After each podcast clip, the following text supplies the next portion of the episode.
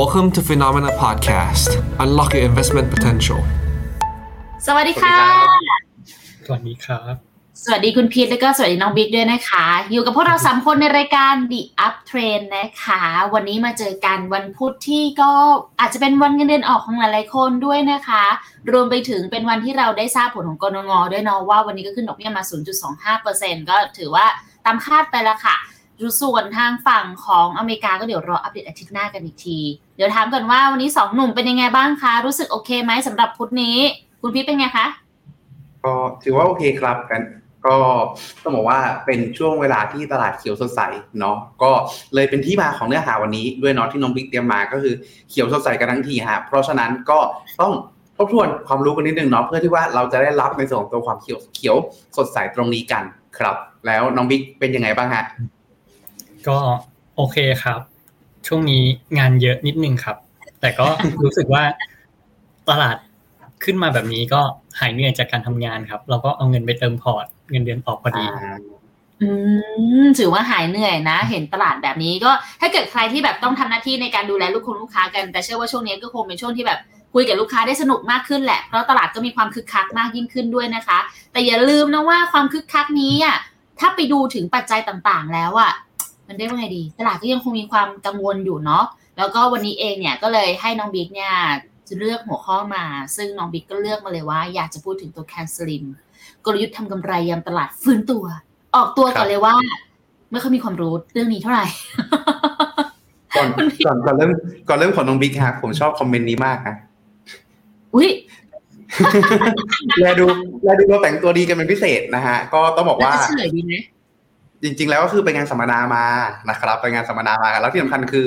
เป็นแบบเหมือนวันวิสาขะแบบเจอกันแบบไม่ได้ไม่ได้ไม่ได้นัดหมายด้วยนะฮะคุณกระแตเป็นพิธีกรผมเป็นผู้ร่วมงานแล้วจะบอกทุกคนว่าวันนี้พอคุณพี่ได้รูปส่งให้ดูอ่ะเราได้ดูความจริงอย่างนึงนะคะว่าค้างเยอะมากเจอคุณกระแตเป็นพิธีกรแอบแอบถ่ายรูปส่งทันทีฮะใช่ค่ะแต่คือต้องบอกวันนี้พอไปแล้วแบบด้วยความที่ด้วยเวลากระชั้นด้วยเนาะแล้วก็ทุกคนเนี่ยยังใส่มาตรการมีใส่หน้ากากกันอยู่เงี้ยไม่ได้ทักทายกันเลยก็ถือว่าเนี่ยเดี๋ยวจะมาคุยกับคุณพีทให้มากขึ้นในรายการนี้ทดแทนแล้วกันนะคะครับผมเอ๊ะชื่อน้องพีทน้องบิ๊กพร้อมไหมคะพร้อมแล้วครับมีคุณนี่อันนี้อันนี้อีกนิดนึงเราจะดูว่าอันนี้เด็ดกว่าลืมหมดแล้วบอกน้องบิ๊กใช่ไหมอ่ะน้องบิ๊กลืมยังอ่าอะไรนะครับลืมแล้วครับงั้นพี่ส่งให้นิดนึงแล้วกันเนาะเอาเป็นว่าให้น้องบิ๊กพูดถึงตัว CANSLIM แล้วกันสำหรับวันนี้ถ้าประสบความสำเร็จคือพี่ต้องเข้าใจไปน้องบิ๊กเริ่มโอเคครับก็พอดีที่มามันมาจากไปอ่านหนังสือมาครับก็คืออ่านหนังสือเรื่องลงทุนก็เรื่อยๆอ่ะแล้วก็มาสะดุดตรงที่แบบมีกองดองเล่มหนึ่งชื่อ CANSLIM มันหนามากประมาณแบบสี่ร้อยเกือบห้าร้อยหน้าอะไรเงี้ยครับแล้วก็คือแบบคิดว่าคงไม่ค่อยมีใครอยากอ่านแล้วพอดีช่วงที่ตลาดมันฟื้นพอดีแล้วพวกไอตัวกลยุทธ์ CANSLIM อ่ะมันเหมาะกับการลงทุนในพวกหุ้นโกลด์หรือว่าพวก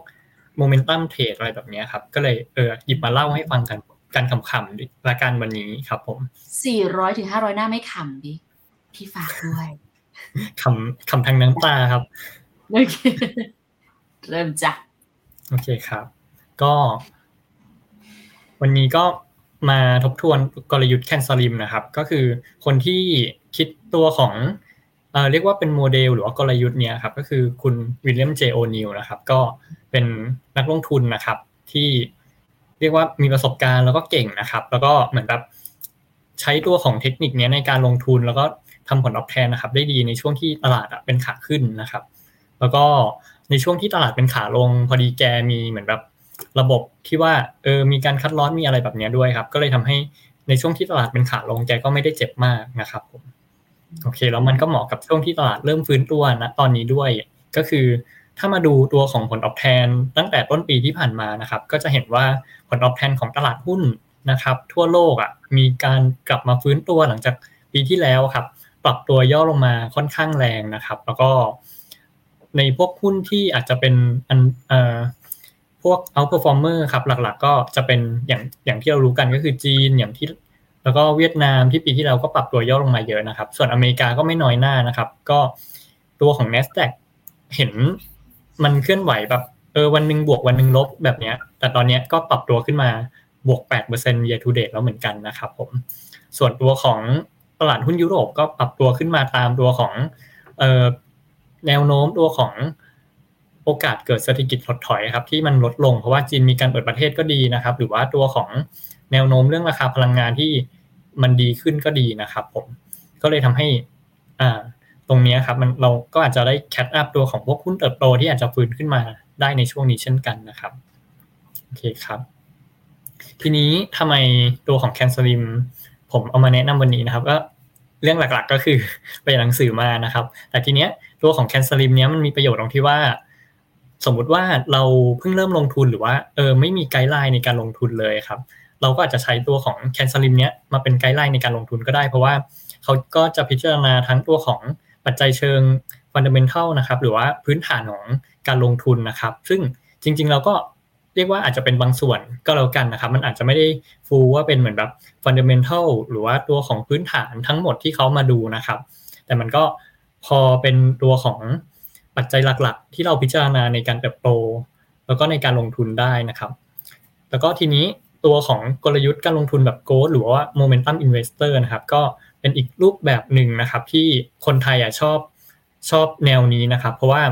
ตัวของพวกหุ้นเติบโตหรือว่ากำไรที่ได้เยอะๆอะไรแบบนี้คนไทยจะชอบการลงทุนในลักษณะนี้มากกว่าการที่ทำให้พอร์ตปรับตัวเพิ่มขึ้นค่อยๆไปหรือว่า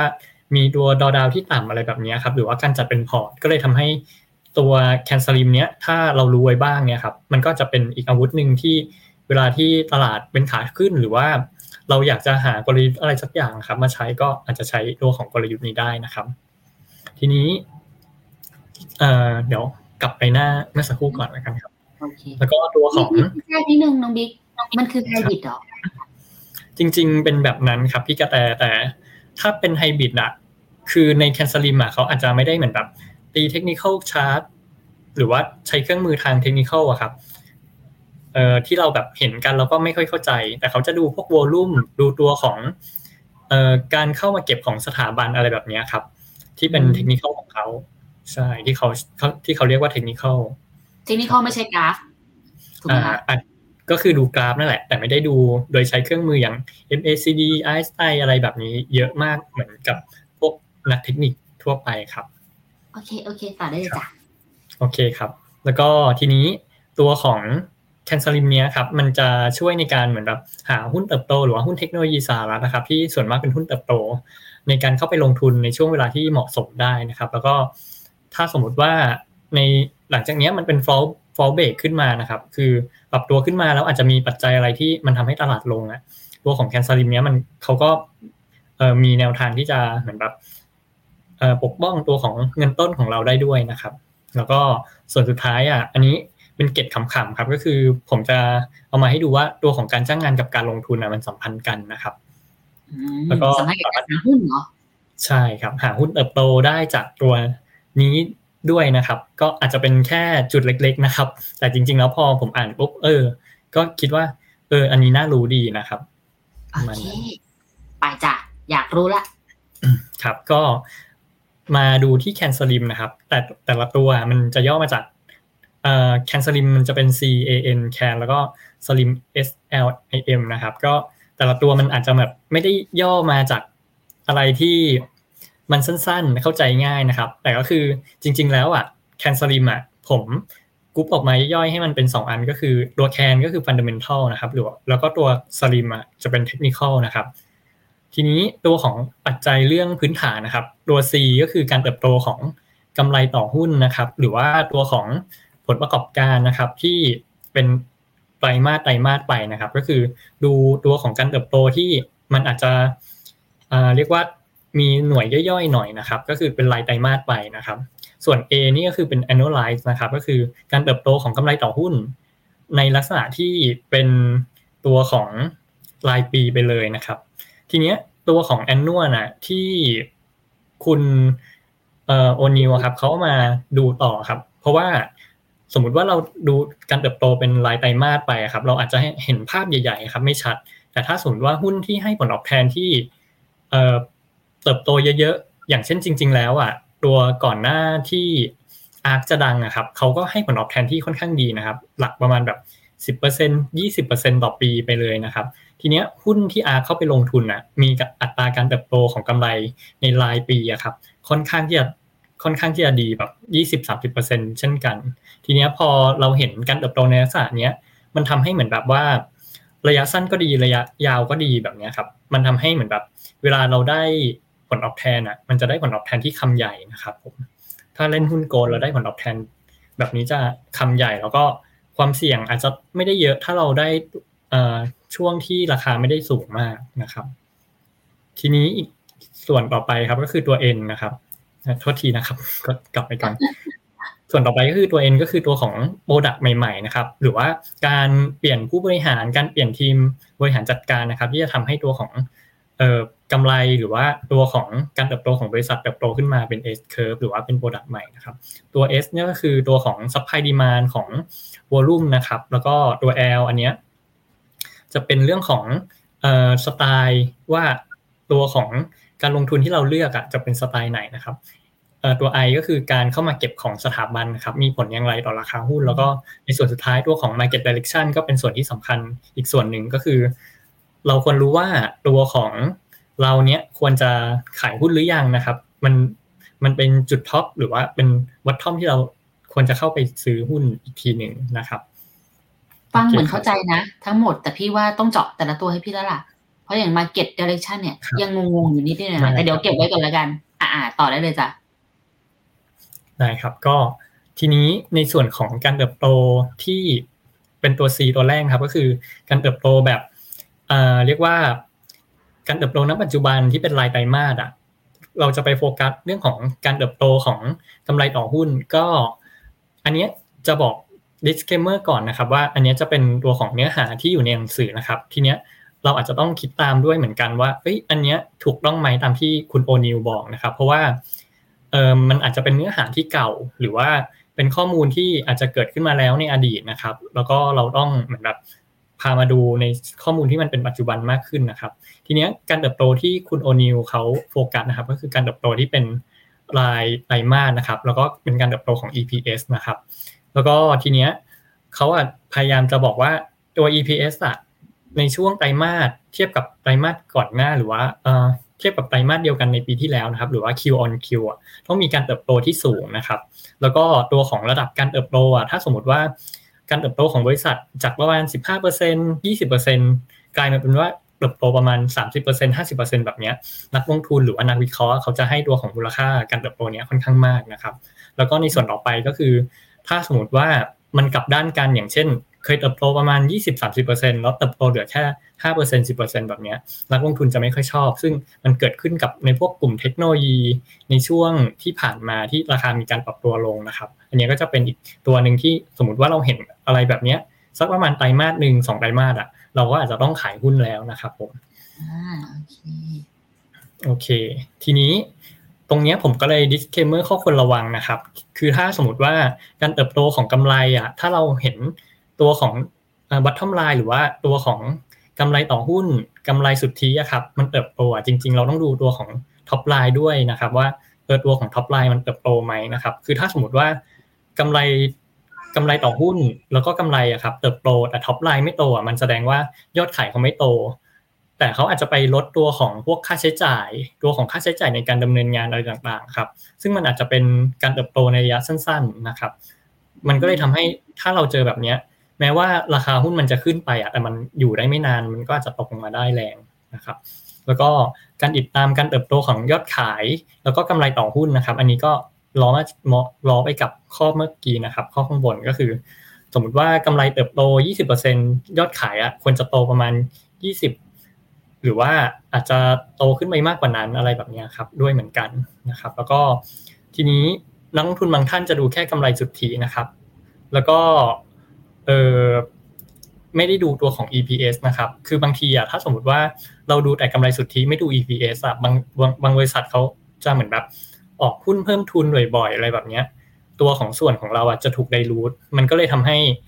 นักลงทุนนะครับอ่าแม้ว่าจะเห็นกำไรโตก็จริงนะแต่ได้เค้กที่ก้อนเล็กลงเล็กลงเล็กลงนะครับเพราะว่าถูกไดลูทลงไปแล้วก็ ในส่วนของการเติบโตที่บอกว่า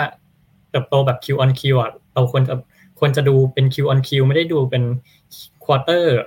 สองเทียบกับ quarter หนึ่งเทียบกับ quarter สี่ปีที่แล้วอะไรแบบเนี้ยเพราะว่ามันจะมีเรื่องของ seasonal effect ด้วยนะครับประมาณนี้แล้วก็อันสุดท้ายก็คือเรื่องระวังการเติบโตแบบปลอมๆนะครับก็คือเวลาที่เราเห็น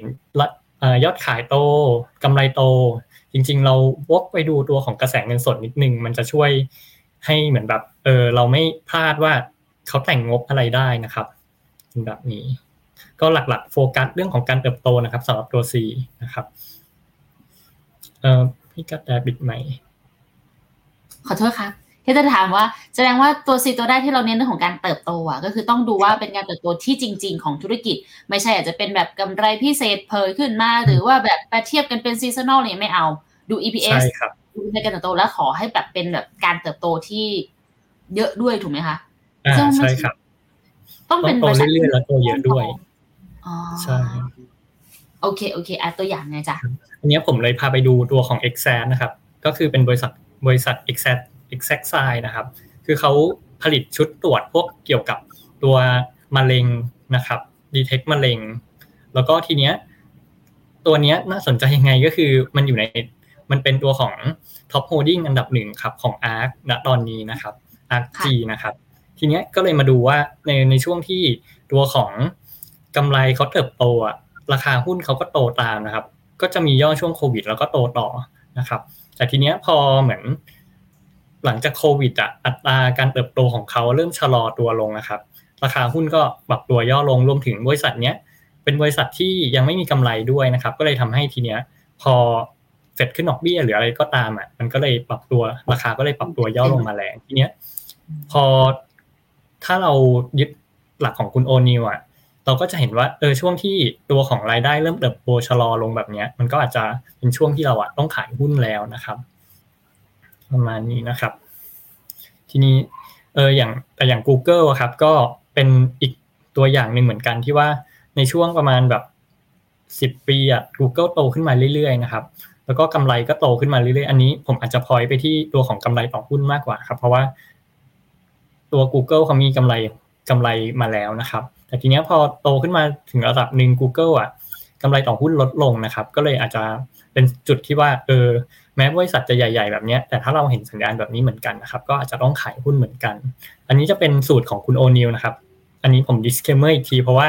เผื่อว่าเออนักลงทุนบางท่านเป็นนักลงทุนระยะยาวแบบเนี้ยครับไปเห็นในช่วงประมาณปีสองพันสิบแปดอันเนี้ยก็อาจจะใช้ไม่ได้เหมือนกันเพราะว่าGoogle ก็ยังโตต่อเนื่องนะครับผมอืมโอเคครับไปต่อเอโอเคน่าจะเหนื่อยเดี๋ยวส่วนต่อไปก็คือผมขออนุญาตพูดไปเร็วๆแล้วกันนะครับก็จะเป็นตัว A นะครับเหนื่อยแหละพี่ว่าครับ value อาจจะโอเคตัว A จะเป็นตัวของการเติบโตที่เป็นรายปีนะครับก็คือเราดูการเติบโตระยะสั้นๆแล้วเราต้องต้องมาดูการเติบโตรายปีเหมือนกันนะครับเพื่อที่ว่าเราจะได้ดูว่าการโตนั้นน่ะเขาโตได้ยาวขนาดไหนนะครับคือคือถ้ายิ่งโตยาวบริษัทเขาก็ยิ่งทบต้นทบต้นขึ้นไปเรื่อยๆทำให้ผลตอบแทนของเราอ่ะสูงขึ้นนะครับทีนี้ตัวของบริษัทที่เอ่อเป็นแบบนี้ครับก็จะดูตัวของบริษัทที่เออเติบโตแบบแข็งแกร่งนะไม่ได้โตไตรมาสนึงแล้วก็ฟุบไปไตรมาสนึงแล้วก็โตอีกใหม่ไตรมาสนึงอะไรแบบนี้ก็จะไม่ได้เข้าเกณฑ์ของคุณโอนิวแล้วก็บริษัทพวกนี้จะมี อาร์ โอ อี ที่ค่อนข้างสูงนะครับก็คือยิ่งโตยิ่งมีเงินสดเยอะยิ่งมีส่วนของผู้ถือหุ้นเยอะอะไรแบบนี้ครับมันก็เลยทำให้เขาเอาไปลงทุนต่อได้ อาร์ โอ อี ก็สูงขึ้นนะครับแล้วก็ในส่วนของ A เนี้ยครับคือเราลงทุนอยู่เราก็ต้องเข้าใจรอบวัฏจักรด้วยก็คือถ้าเราลงทุนยาวๆเราก็ต้องเข้าใจรอบวัฏจักรเศรษฐกิจแล้วก็ตลาดหุ้นด้วยนะครับแล้วก็ในส่วนสุดท้ายอันเนี้ยอาจจะขัดใจนิดนึงตรงที่ว่าเขาไม่ได้สนใจตัวของ พี อี ของพวกหุ้นเติบโตนะครับยิ่งหุ้นเติบโตสูงๆอะไรแบบเนี้ยเขาไปดูตัวของการเติบโตอย่างเดียวเลยไม่ได้สนใจตัวของ valuation จากการประเมิน พี อี นะครับทีนี้เขาบอกว่า พี อี สูงเพราะว่าตลาดกระทิงนะครับแต่ละแต่ถ้า พี อี ต่ำอะครับก็คือเกิดจากตลาดหมีเพราะว่าคนให้ valuation คนให้ตัวของพรีเมียมของการลงทุนในกลุ่มพวกเนี้ยอาจจะขึ้นลงตามวัฏจักรด้วยเช่นกันนะครับทีนี้ผมให้ข้อควรระวังนิดนึงตรงที่ว่าบางบริษัทที่มี อาร์ โอ อี สูงอ่ะ ในบางบางธุรกิจเขากู้เงินมาทำธุรกิจแล้วก็ทำให้ตัวของส่วนผู้ส่วนของผู้ถือหุ้นเขาน้อยแล้วทำให้เออเขาทำผลตอบแทนได้ดีจริงๆนะครับแต่มันก็จะมีความเสี่ยงตรงที่ว่าถ้าเป็นตัวของหนี้สินหรือว่าเงินกู้ที่มีภาระดอกเบี้ยเยอะๆแบบนี้ครับมันก็จะไม่มีความมั่นคงในช่วงที่เศรษฐกิจอาจจะมีอะไรที่เราอาจจะคาดการไม่ถึงนะครับแล้วก็อีกส่วนหนึ่งก็คือถ้าสมมติว่าเราไปเจอหุ้น พี อี สูงหรือ พี อี ต่ำนะครับเราก็ต้องไปทำความเข้าใจแล้วก็ตอบให้ได้ครับว่าไอ้ตัวของหุ้นพวกนี้เขาตลาดให้ พี อี สูงหรือว่า พี อี ต่ำนะครับเพราะอะไรเพราะว่าอย่างเช่นว่าเราไปเจอหุ้นเติบโตที่ พี อี แบบ แปดถึงเก้า เท่าหรือว่าตัวของ Google ให้ พี อี ประมาณ สิบห้าถึงยี่สิบ เท่าแบบนี้ครับแล้วเรามองว่าเฮ้ยตัวของ พี อี ต่ำนะควรเข้าลงทุนได้อะไรแบบนี้ครับเราก็อาจจะเข้าไปลงทุนผิดจังหวะตอนที่ตัวของผลการดำเนินงานเขาอาจจะดรอปตลาดก็เลยให้ พี อี ต่ำก็ได้นะครับอันนี้ก็ต้องระวังด้วยเช่นกันครับผมยกตัวอย่างเหมือนตลาดหุ้นจีนใช่ไหมคะอ๋ออ่าตลาดหุ้นจีนก็อาจจะเป็นอีกที่นึงนะครับใช่เลยสุดยอดมากก็อันนี้เป็นการเติบโตรายปีของ Tesla นะครับ Tesla เนี่ยจริงๆเติบโตขึ้นมาเรื่อยๆคือมันจะมีช่วงที่เขาเบรกอีเวนต์นะครับในสักประมาณปีสองพันสิบเก้า สองพันยี่สิบเนี่ยพอเบรกอีเวนต์ตัวของเอ่อมีกำไรแล้วครับหุ้นนี่ดีดขึ้นมาแรงเลยนะครับผมแต่ทีเนี้ยพอณตอนเนี้ยกำไรกำไรการเติบโตของเขาในรายปีอ่ะมันเอ่ออาจจะเติบโตขึ้นแบบไม่ได้ไม่ได้เยอะมากนะครับบวกกับการแข่งขันที่มันครับการแข่งขันที่เยอะขึ้นอะไรแบบนี้ราคาก็เลยตกนะครับอาจจะอันนี้อาจจะไม่ได้เจาะลึกอะไรมากแล้วก็อย่างผมดู Netflix นะครับก็ในช่วงก่อนหน้านี้เขาก็มีการเติบโตขึ้นมาเรื่อยๆนะครับในช่วงประมาณตั้งแต่เขา ไอ พี โอ เข้ามาแบบไปยึดรับตัวของ Blockbuster ครับที่เป็นคนที่ขาย ซี ดี อ่ะทีเนี้ยการเติบโตเขาก็โตขึ้นมาเรื่อยๆเรื่อยๆเรื่อยๆแล้วก็แต่ทีเนี้ยในรอบต่อไปอ่ะอันเนี้ยผมไม่แน่ใจจริงๆว่า Netflix อ่ะเขาจะยังเป็นผู้นำในการเติบโตต่อไปหรือเปล่านะครับคือธุรกิจเขายังดีแต่สงครามในส่วนของเอ่อการแย่ง eyeball ของครับใช่การแย่ง eyeball ของตัวของคนดูอ่ะมากขึ้นเรื่อยๆนะครับมันก็เลยทำให้เขาต้องมีกลยุทธ์ใหม่ๆมีตัวของการเปลี่ยนแปลงผู้นำหรือว่ามีตัวของผลิตภัณฑ์ออกแพ็คเกจออกโปรดักต์ใหม่ๆเข้ามาจูงใจนะครับก็อันนี้ก็จะเป็นวงจรเศรษฐกิจและตลาดหุ้นที่เราก็จำเป็นต้องรู้นะครับอย่างเช่นว่าในช่วงไซเคิลแบบนี้เราควรลงทุนในอุตสาหกรรมไหนหรือว่าอุตสาหกรรมไหนได้ประโยชน์นะครับเอ่อผมยกตัวอย่างอย่างเช่นตรงเนี้ยอันนี้ผมเอามาจากตัวของ Alpha Street อีกทีนะครับก็อย่างเช่นตัวของเทคโนโลยีแล้วก็ Basic Material อ่ะเราไปดูช่วงที่เป็นตลาดเอ่อฟื้นขึ้นมาจากบอททอมนะครับแล้วก็เริ่มจะกลับมาเป็นบูอ่ะพวกเนี้ยจะได้ประโยชน์มากที่สุดอะไรแบบเนี้ยเราอาจจะมองแค่ประมาณนี้ก็ได้ครับเป็นอุตสาหกรรมหลักๆที่เป็นหุ้นเติบโตที่เราสนใจลงทุนนะครับหรือว่าพวกตัวของ Finance ได้ประโยชน์จากการขึ้นดอกเบี้ยหรือว่าตัวของช่วงที่ตลาดช่วงที่เอ่อขออภัยครับเศรษฐกิจอาจจะค่อยๆเข้าสู่ตัวของเอ่อ recession แบบเนี้ยครับมันก็จะเป็นช่วงที่ถ้าสมมติว่า recession เฟดลดดอกเบี้ยตัวกลุ่มนี้ก็อาจจะได้รับผลกระทบที่ไม่ได้เยอะมากเพราะว่าเป็นพวกกลุ่มที่อาจจะไม่ได้มีความคาดหวังสูงอะไรแบบนี้ก็ได้เหมือนกันครับแต่ก็พอจะเห็นภาพคร่าวๆครับว่าณตอนไหนที่เราควรลงทุนในหุ้นเติบโตนะครับอืมโอเค ซี เอ เอ็น ดูกำไรการเติบโตเปรียบเทียบทั้งรายปีแล้วก็อ๋อตัว N ยังใช่ไหมใช่ส่วนสุดท้ายก็คือ N ครับN ก็คือตัวของ new product new management ตัวผลิตภัณฑ์ใหม่ๆนะครับก็คือถ้าสมมติว่าเราเห็นตัวของผลิตภัณฑ์ใหม่ๆตัวของเอ่อเรียกว่าทีมบริหารใหม่ๆแบบนี้ครับแล้วตัวของหุ้น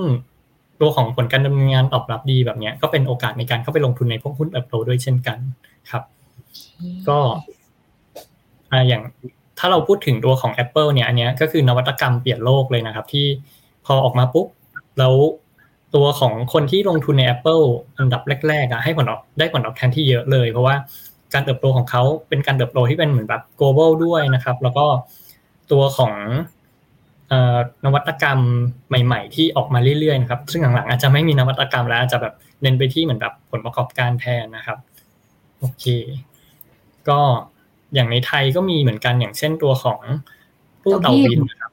อ่าก็หลายๆท่านอาจจะเคยได้ชิมตัวของกาแฟอะไรแบบเนี้ยจริงๆแล้วก็อาจจะไม่ได้เรียกถึงว่าถึงขั้นขนาดเป็นนวัตกรรมนะครับก็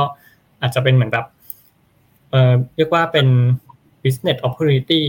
ประมาณนี้นะครับก็คือเป็นจุดที่ตัวของเอ่อตลาดอ่ะยังมี market ตรงนี้อยู่ให้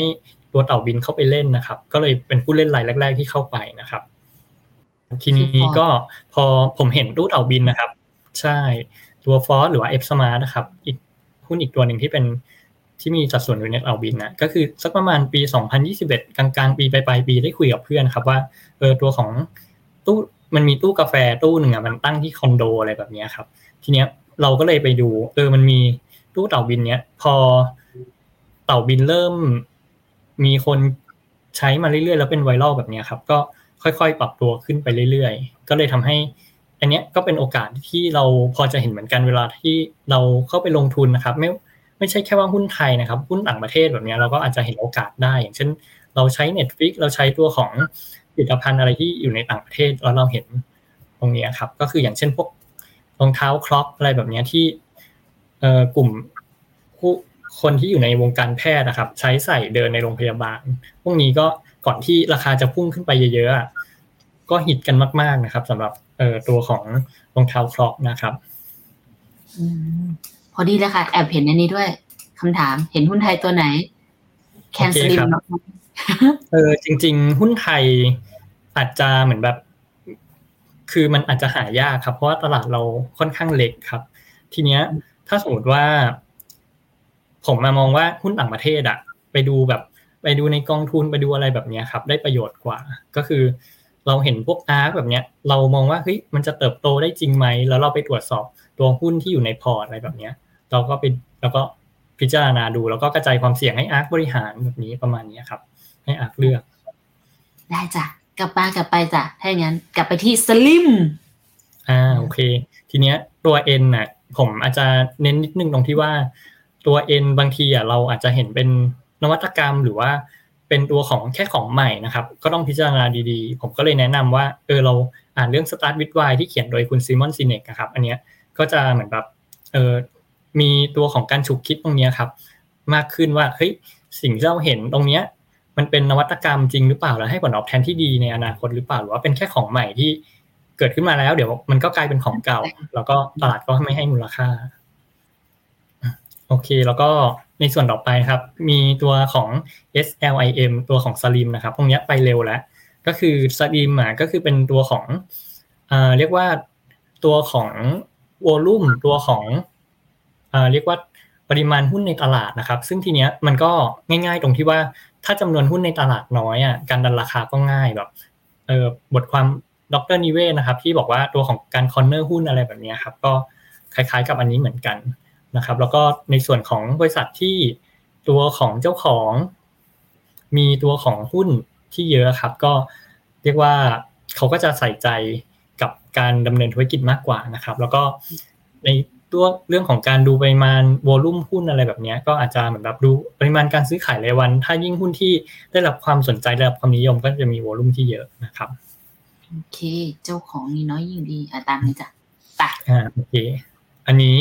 ก็ลงทุนในตัวของ L นะครับ L มาจากตัวของ Leader or Laggard นะครับก็คือเราอ่ะจะลงทุนในหุ้นที่เป็นหุ้นผู้นำหรือว่าหุ้นที่เป็นเหมือนแบบหุ้นที่ได้ประโยชน์หรือว่าเป็นตัวของการลอกเลียนแบบแล้วเป็นผู้ตามนะครับคือคุณโอนิลเขาบอกว่า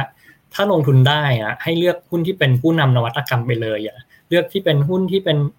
เอ่อผู้ที่รับประโยชน์ตามหรือว่าหุ้นที่อาจจะเรียกว่าเป็นผู้ตามผู้ลอกเลียนแบบครับเพราะว่าบางทีหุ้นกลุ่มพวกนั้นอ่ะเขาอาจจะทำโปรดักต์อาจจะทำอะไรได้เหมือนกันก็จริงนะครับแต่หุ้นจะไม่ไปไหนอะไรแบบนี้เพราะว่าเหมือนกับเหมือนเป็นรายที่สองหรือว่าไม่ได้เป็นผู้นำตลาดจริงๆนะครับก็คือแค่ทำของได้แต่ไม่มีตลาดแล้วนะครับส่วนในตัวของเอ่อวิธีของเขานะครับก็คือ relative strength price อ่ะเขาคล้ายๆกับว่าจะเอาตัวของหุ้นในตลาดอ่ะมากองราคาแล้วก็เอาตัวที่มันเหมือนแบบหุ้นขึ้นเยอะๆอะไรแบบเนี้ย มาพิจารณาเนี่ยเราก็เข้าไปลงทุนอะไรประมาณนี้ครับแต่ก็คือในหนังสือเขาจะไม่ได้บอกวิธีละเอียดก็คล้ายๆกับว่าเขาขายเครื่องมือประมาณนั้นในในตัวของหนังสือด้วยนะครับโอเคแล้วก็เอ่อส่วนอื่นๆนะครับก็คือมีตัวของการตัดขาดทุนนะครับในในบทนี้เขาก็จะกล่าวถึงเรื่องการตัดขาดทุนด้วยเพื่อหนีจากสภาวะตลาดที่มันไม่เอื้ออำนวยนะครับสำหรับการถือหุ้นโกลด์นะครับเขาบอกว่าประมาณ แปดเปอร์เซ็นต์ เขาออกแล้วก็ค่อนข้างน้อยนะครับทำไม่ได้ครับผมโอเคในส่วนต่อไปนะครับก็จะเป็นตัวของที่ผมพูดเอ่อเรียกว่าให้ดูกันขำๆนะครับก็คือในส่วนของบริษัท Microsoft นะครับที่เราอ่ะอาจจะไปพิจิตรราคาหุ้นนะครับจากตัวของจำนวนพนักงานที่เพิ่มขึ้นในแต่ละปีในแต่ละปีได้นะครับคือถ้าเรามี insider ว่า Microsoft เปิดรับพนักงานเพิ่มเรื่อยๆเพิ่มเรื่อยๆแล้วไม่ค่อยมีคนออกเลยแล้วเขาขยายธุรกิจไปเรื่อยๆแบบเนี้ยมันก็มีเหมือนแบบความสัมพันธ์กับราคาหุ้นนิดหน่อยเช่นกันตรงที่ว่ายิ่งเขาขยายธุรกิจเพิ่มเขาก็ต้องจ้างพนักงานเพิ่มนะครับก็อันเนี้ยแต่เนี้ยอาจจะเป็นการใช้ได้กับตัวของบริษัทขนาดกลางขนาดเล็กนะครับที่เขายังมีตัวของการเติบโตแล้วก็ใช้ตัวของแมนใช้ตัวของแมนพาวเวอร์ในการทำงานเยอะๆอยู่นะครับอันนี้หลายๆบริษัทในตลาดหุ้นทั่วโลกก็เป็นเหมือนเหมือนกันแบบนี้หมดในช่วงที่เริ่มขยายขยายงานขยายธุรกิจนะครับแต่ตอนนี้ Microsoft เริ่มลดพนักงานแล้วก็อาจจะเป็นอีกภาพหนึ่งนะครับ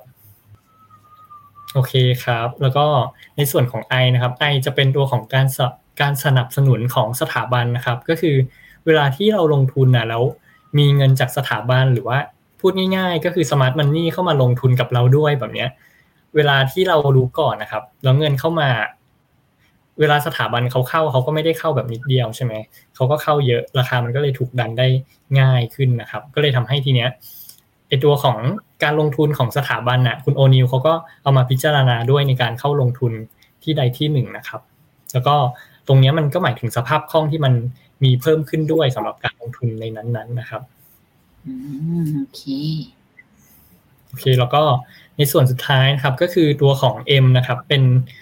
จริงๆก็คือ market timing อ่ะแต่ตรงเนี้ยผมแอบไม่เห็นด้วยนิดนึงตรงที่ว่าเขาจะพยายามหาเอ่อเรียกว่าจุดสูงสุดจุดต่ำสุดหรือว่าทิศทางตลาดว่าจะไปทางไหนประมาณนี้นะครับคือจริงๆแล้วอาจจะเห็นด้วยนิดนึงตรงที่ว่าเราอ่ะควรจะรู้ว่าเราอยู่ตรงจุดไหนนะครับที่ในตลาดนี้เป็นนะครับแล้วก็อีกส่วนหนึ่งก็คือแนวโน้มของตลาดอย่างเช่นในปีที่แล้วอ่ะตัวของตลาดหุ้นเอ่ออาจจะมีตัวของเอ่อกระแสลมที่ไม่ไม่ได้ดีนะครับก็คือมีตัวของเรียกว่าเอ่อแรงลมหนุนที่ไม่ได้มีเพิ่มขึ้นละกันอะไรแบบนี้ให้พูดให้ง่ายๆก็คือยิ่งลงทุนในหุ้นมันยิ่งปรับตัวย่อลงยิ่งเจ็บอะไรแบบนี้ครับทำให้ทีเนี้ยอันเนี้ยผมมองว่าเออพอพอเราพอรู้แนวโน้มแล้วว่าเออปีนี้หุ้นอาจจะไม่ได้ดีเราอาจจะเหมือนแบบกระจายการลงทุนไปในตัวของตราสารหนี้เพิ่มขึ้นหรือว่าพวกหุ้นดิเฟนซีฟแทนที่เราจะอยู่ในหุ้นโกลด์อย่างเดียวประมาณนี้นะครับแต่ทีเนี้ยพอช่วงที่หุ้นโกลด์กลับมาเราก็อาจจะเหมือนแบบมีการปรับพอร์ตจากหุ้นดิเฟนซีฟจากตัวของตราสารหนี้อะไรแบบเนี้ยไปเข้าหุ้นโกลด์มันก็จะเป็นกลยุทธ์ที่เออมันก็เป็นไปตามทิศทางของตลาดนะครับอีกส่วนนึงที่อาจจะไม่เห็นด้วยอย่างเช่นว่าคุณโอนิลบอกว่าอย่าไปสวนตลาดก็คือตามตลาดเป็นอะไรแบบนี้บางทีเราอาจจะต้องเข้าใจคำนี้ด้วยว่าช่วงที่ตลาดอาจจะรีแอคเกินไปอ่าใช่ครับมันมันก็เป็นโอกาสของเราเช่นกันครับอ่าโอเคต่อค่ะโอเคแล้วจริงๆแล้วผมมาดูดูตัวของเฟรมเวิร์คของคุณโอนิลกับตัวของ เอ็ม อี วี ที ของฟีโนมีนาครับหรือว่าเมฟของเราเนี่ยก็มีลักษณะที่คล้ายๆกันก็คือเราวิเคราะห์ตัวของ fundamental แต่เราอาจจะวิเคราะห์ลึกไม่ถึงตัวของ valuation ตัวของ earning ที่อาจจะเหมือนแบบภาพรวมมากขึ้นเป็นทั้งตัวของตลาดหุ้นทั้งโลกมากขึ้นนะครับแล้วก็มีใช้ technical chart อะไรพวกนี้ในการเข้าไปลงทุนด้วยนอกจากตัวของการสะสมของสถาบันหรือว่าตัวของเอ่อเรียกว่าการเข้ามาลงทุนของนักลงทุนรายย่อยอะไรแบบนี้ที่เกิดในเวียดนามครับนี่ก็ มองแล้วว่าเออมันก็เป็นกลยุทธ์ที่เหมือนแบบเออเป็นพื้นฐานเหมือนกันที่เราใช้ในการลงทุนก็จริงๆแล้วถ้านักลงทุนอาจจะไม่ได้มีเวลาตามอะไรมากก็ตามตัวของ เอ็ม อี วี ที ของฟิโนมีนาก็ได้ครับโอเคแล้วก็ทีนี้ก็มาดูตัวของสไตล์การลงทุนครับว่าหุ้นโกลด์อ่ะจริงๆแล้วมีทั้งข้อดีก็คือเราลงทุนถูกจังหวะอะไรแบบนี้ก็เปลี่ยนชีวิตไปอีกด้านได้เลยนะครับก็คืออาจจะรวยไปเลยนะครับได้ผลตอบแทนแบบเจ็ดสิบ แปดสิบเปอร์เซ็นต์ ต่อปีไปเลยแต่อาจจะไม่ได้ หรืออาจจะขาดทุน ที่เกิดกับตัวของพวกกลุ่ม อาร์ เค อะไรแบบนี้ได้เหมือนกันทีนี้มันก็เลยทำให้ถ้าสมมติว่าจะเลือกลงทุนนะครับกลุ่มเนี้ยก็ต้องเข้าใจด้วยว่าเออโอกาสขาดทุนโอกาสที่เขาจะปรับตัวลงอ่ะมันค่อนข้างเยอะแล้วก็เราอาจจะต้องแบบมีการจำกัดความเสี่ยงอะไรพวกเนี้ยครับร่วมด้วยกับการลงทุนในกลุ่มนี้เช่นกันนะครับโอเคครับก็อันนี้เอามาให้ดูเล่นๆสำหรับตัวของ เอส แอนด์ พี ห้าร้อยนะครับว่าเออถ้าอย่างนั้นน่ะณตอนนี้กลุ่มโกลด์นะครับที่อยู่ในสหรัฐหรือว่าหุ้นสหรัฐนะครับพอจะลงทุนได้หรือยังครับก็จริงๆแล้วถ้าอย่างเมื่อเช้าเรามีการเหมือนแบบคุยกับทางทีมเหมือนกันว่าเออตัวของ เอส แอนด์ พี ห้าร้อยน่าสนใจนะครับเพราะว่ามันมีการเบรกตัวของดาวเทรนด์ไลน์ครับขึ้นมาก็เลยทำให้ทีเนี้ยในระยะสั้นๆน่ะเออตัวของโอกาสในการลงทุนก็อาจจะมีเช่นกันแต่เราก็มองว่าถ้าสมมติว่าการปรับตัวขึ้นของตลาดหุ้นอเมริกามันอาจจะยังไม่ได้แบบมีความปลอดภัยขนาดนั้นนะครับเพราะว่าแนวโน้มในตัวของการเกิด recession น่ะมันก็ยังมีอยู่ก็เลยทำให้ทีเนี้ยถ้าสมมติว่าเราจะคอเข้าลงทุนตามหลักตัวของ เอ็ม อี วี ที หรือว่าตัวของเอ่อ CANSLIM อ่ะครับจริงๆแล้วเขาก็บอกว่าให้เหมือนแบบความชัดเจนน่ะมันชัดเจนมากกว่านี้ก่อนก็คืออาจจะเบรกขึ้นมาแล้วยืนได้แล้วก็ปรับตัวขึ้นไปต่อนะครับถ้าถ้าเป็นหลักตาม เอ็ม อี วี ที แต่ถ้าเป็นเทคนิคของเราอ่ะเราก็มีความสนใจในตัวของ เอส แอนด์ พี ห้าร้อยนี้อยู่เหมือนกันนะครับอืมโอเคสุดท้ายใช่ไหมคะก็ในส่วนสุดท้ายครับก็คือจะเป็นตัวของเอ่อ เอฟ แอล อี ไอ นะครับหรือว่า Phenomena Leading Indicator ก็คือคือเราอาจจะไม่ได้แบบพิจิตรตัวของตลาด หนึ่งร้อยเปอร์เซ็นต์ นะครับแต่เราพยายามติดตามว่าแนวโน้มของตลาดตอนนี้เป็นยังไงแล้วก็ตัวของความเสี่ยงอ่ะมีมากมีน้อยเท่าไหร่นะครับซึ่งตอนนี้ถ้าสมมติว่าเรามาดูตัวของ leading indicator สำหรับตัวของกำไรต่อหุ้นของ เอส แอนด์ พี ห้าร้อยตอนนี้ก็มีการมีแนวโน้มที่จะชะลอลงนะครับในอีกประมาณแบบหกเดือนข้างหน้าเอ่อ หกถึงสิบสอง เดือนข้างหน้าครับขออภัยครับผมก็ณตอนนี้ก็เลยทำให้การลงทุนในอเมริกาแบบนี้ครับเราก็ยังมองว่าเอออาจจะต้องรอก่อนสำหรับนักลงทุนที่เป็นนักลงทุนพื้นฐานหรือว่าอยากจะถือในช่วงที่อาจจะปลอดภัยนะครับแต่ถ้าเป็นตัวของเทคนิคอลก็ดีหรือว่าเป็นการลงทุนที่อาจจะจับจังหวะการลงทุนก็ดีอ่ะเราก็อาจจะดูเทคนิคอลแล้วก็เอ่อน่าจะมีโอกาสเข้าไปลงทุนในช่วงใกล้ๆนี้เหมือนกันครับก็คือถ้าเกิดออกมาเห็นแล้วว่ามันมีโอกาสจะปรับตัวลงส่วนใหญ่ก็จะไม่เข้าแก๊ปของ CANSLIM แน่นอนละเพราะว่าเราไม่ได้เห็นการปรับตัวในอนาคตที่สูงมากนะคะแต่ใช่เพราะว่าค่ะอ๋อเชิญเลยครับไม่แค่คำถามนี้ค่ะว่าตอนนี้พอร์ตใช้หลักการ CANSLIM อยู่ครับแดงๆจนไม่มีจะกินบนกุ๊กกันสลิมเลยทีเดียวนะฮะจริงกันเลยแล้วเมื่อกี้อย่างที่คุณนุ่นถามไปนะเห็นหุ้นไทยตัวไหนแคนสลิมได้บ้างก็ต้องยอมรับว่าเราเราเป็นโออีโคโนมี่อะเนาะอืมใช่ครับจะหาโกดเยอะๆยากใช่โอเคนี่ส่วนอันนี้ของคุณศักดิ์แซวมาค่ะหุ้นป้าท็อปพิทปีนี้เลยอ๋อแซดครับอ่ะมาสรุปได้ว่าตัว CANSLIM เวลาใช้เนี่ยต้องติ๊กถูกทุกอันทุกตัวมั้ยถึงจะใช้ได้จริงๆติ๊กถูกทุกตัวจะดีกว่าครับถ้าสมมติว่าเป็น CANSLIM เพราะว่าผมดูๆแล้วสำคัญเกือบทั้งหมดเลยแต่อาจจะมีติดเรื่องเหมือนแบบตัวของ valuation อะไรก็ดีที่เหมือนแบบเขาไม่ค่อยไม่ค่อยได้ดูอะไรแบบเนี้ยแต่เราแต่เขาก็จะระวังตรงที่ว่าเขาจะคัดลอตให้ครับเขาจะคัดลอตไปลอตเลยคุณติ๊กอยากเสริมอะไรมั้ยคะกับทฤษฎีนี้ผมว่าสำคัญผมว่าเอ่อสำคัญฮะคือนอกจากเขาหวังคำใหญ่แล้วเนี่ยเขายังมีเรื่องของตัวเมเนจความเสี่ยงมาด้วยผมว่าอันนี้อาจจะเป็นแบบดึงเข้ามาเป็นสไตล์ผมแล้วกันเนาะก็คือเน้นเมเนจความเสี่ยงฮะเอ่อผมนึกถึงเรื่องของตัวหลักการเก็งกำไรครับการเก็งกำไรเนี่ยถ้าเกิดสมมติไม่ว่าจะเก็งหรือแบบพยายามทัมมิ่งแค่ไหนก็ตามฮะคนที่ทัมมิ่งแล้วแม่นมากกว่า ห้าสิบเปอร์เซ็นต์ หรือ หกสิบเปอร์เซ็นต์ เนี่ยถือว่ายอดมนุษย์แล้วฮะเพราะว่าอะไรเพราะว่าคนจำนวนมากครับมักจะผิดเยอะกว่าถูกแต่ถ้าเกิดว่าสำคัญก็คือถ้าสมมติ แม้กระทั่งว่าผิดยกกระถูกฮะแต่เราไม่ได้ความเสี่ยงดีๆอย่างที่น้องบิ๊กพูดถึงเมื่อกี้ว่าขาดทุนแค่ครั้งละแปดฮะแต่กำไรครั้งละห้าสิบเนี่ยแม้จะแม้จะผิดเจ็ดถูกสามแต่มันก็มากพอที่จะทำให้พอร์ตมันเติบโตอันนี้ฮะคือจุดสำคัญที่ต้องบอกว่าเอ่อเป็นตัวหนึ่งที่ถ้าสมมุติหลายๆท่านเอ๊ะไม่รู้จะติดตามตรงนี้โปรแกรมซิมได้ทั้งหมดหรือเปล่าอะไรไงก็ตามอาจจะเอาแนวคิดบางส่วนมาใช้ก็ได้หรือสำคัญไปกว่านั้นฮะต้องบอกว่าอาจจะต้องทดลองใช้แล้วประยุกต์ให้เหมาะกับตัวเองเพราะว่าผมตัวท้ายแล้วเนี่ยผมมองว่าการลงทุนมันเป็นศาสตร์เนาะแต่มันก็มีความเป็นศิลป์ที่ถ้าผลสุดท้ายแล้วเนี่ยถ้าเราก๊อปเข้ามาไปเป็น หนึ่งร้อยเปอร์เซ็นต์ แล้วไม่เหมาะกับตัวเองบางครั้งใช้ไปแล้วมันฝืนบางครั้งใช้ไปแล้วแบบเอ๊ะระบบบอกให้ซื้อแต่ไม่กล้านั่นนี่นู่นหรือระบบบอกให้ขายแต่ไม่ขายอะไรอย่างเงี้ยฮะมันจะกลายเป็นเรื่องของการที่อาจจะใช้ในส่วนตัวศักยภาพของระบบได้ไม่ได้ไม่เต็มที่ก็ต้องมีเรื่องของตัวเมเนจความเสี่ยงเข้ามาด้วยเนาะแล้วก็อาจจะมีการจูนเล็กๆน้อยๆฮะให้เหมาะกับตัวเองเพิ่มเติมมากขึ้นจะได้เข้ามือเพิ่มเติมมากขึ้นครับพอใช้ CANSLIM ไปบางทีแบบไม่ถูกจริตกับตัว S เลยเอาออกอ๋อไม่ใช่แต่ไม่แต่ถึงขั้นนั้นเลยฮะคือจูนเล็กๆน้อยๆฮะอยากอยากถึงขั้นแบบถอดเครื่องเขาออกประมาณว่าได้ได้รถกระบะมาสักคันนึงก็เปลี่ยนล้อเปลี่ยนยางเปลี่ยนพวงมาลัยอะไรอย่างนี้เฉยๆฮะอย่าถึงขั้นแบบเปลี่ยนเครื่องไปใช้เครื่องมอเตอร์ไซค์อะไรอย่างนั้นฮะไม่ชอบล้อใหญ่ขอใส่ล้อเล็กอย่างงี้แม่ไม่ขนาดนั้นนะโอเคค่ะบิ๊กวันนี้บิ๊กอยู่ช่วยพี่แตกับคุณพี่ตอบคำถามใช่ไหมครับเดี๋ยวยูเป็นภาระต่อครับอุ้ยแรงมากเดี๋ยววันนี้เราวันนี้เนื้อหามันแน่นๆนะฮะเดี๋ยววันนี้เราไปเวอร์ชันแบบอ่าถามด่วนถามด่วนตอบด่วนแล้วกันมาค่ะยู จี ไอ เอส คิด เอ็น กับ ยู จี ไอ เอส คิด เอ ต่างกันยังไงคะเพื่อเข้าใจตรงคำว่ารับซื้อคืนหน่วยลงทุนแบบปกติกับรับซื้อคืนหน่วยลงทุนอัตโนมัติ ยู จี ไอ เอส เอ็น คือว่าง่ายๆครับสะสมมูลค่าฮะถือแล้ว เอ็น เอ วี โตไปเรื่อยๆ ยู จี ไอ เอส เอ คือ เอ็น เอ วี โตเรื่อยๆเหมือนกันแต่ว่าเขามีการรับซื้อคืนอัตโนมัติก็คือเอ่อเราถือไปเรื่อยๆเขาจะทยอยขายหน่วยเรามาทีละหน่อยทีละหน่อยทีละหน่อยเพื่อสร้างเป็นกระแสเงินสดให้กับพอร์ตการอ่าให้กับพอร์ตการลงทุนของเราเพราะฉะนั้นถือไปเรื่อยๆในระยะยาวหน่วยของ ยู จี ไอ เอส จะลด ยู จี ไอ เอส เอ จะลดลงเรื่อยๆอ่าแต่เราจะได้กระแสเงินสดออกมาแทนครับถ้าคนชอบกระแสเงินสดไป A ถ้าคนอยากได้ capital gain ไป N ครับ A ย่อมาจาก auto redemption ค่ะก็คือมันจะทำการแบบซื้อขายอัตโนมัติให้เองนั่นแหละถูกไหมใช่ครับหรือเสริมผิดหรือเสริมผิดนี่อายเลยนะต้องครับอ่าโอเคเดี๋ยวน้องพีไปไปข้อเอ้ยน้องน้องบิ๊กไปข้ออื่นนะสอบถามมุมมองของคุณพีทครับกรณีที่เกิด recessionกองอย่าง เค ที ดับเบิลยู คอร์ป กับ ยู จี ไอ เอส กองไหนผลกระทบมากกว่ากันครับแต่ถ้าเฟดขึ้นดอกเบี้ยไม่แรงแต่อยู่นานจะมีผลต่อกองไหนมากกว่ากันครับขอบคุณครับ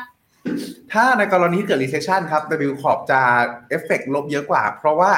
ตัว ดับเบิลยู คอร์ป เขาลงเป็น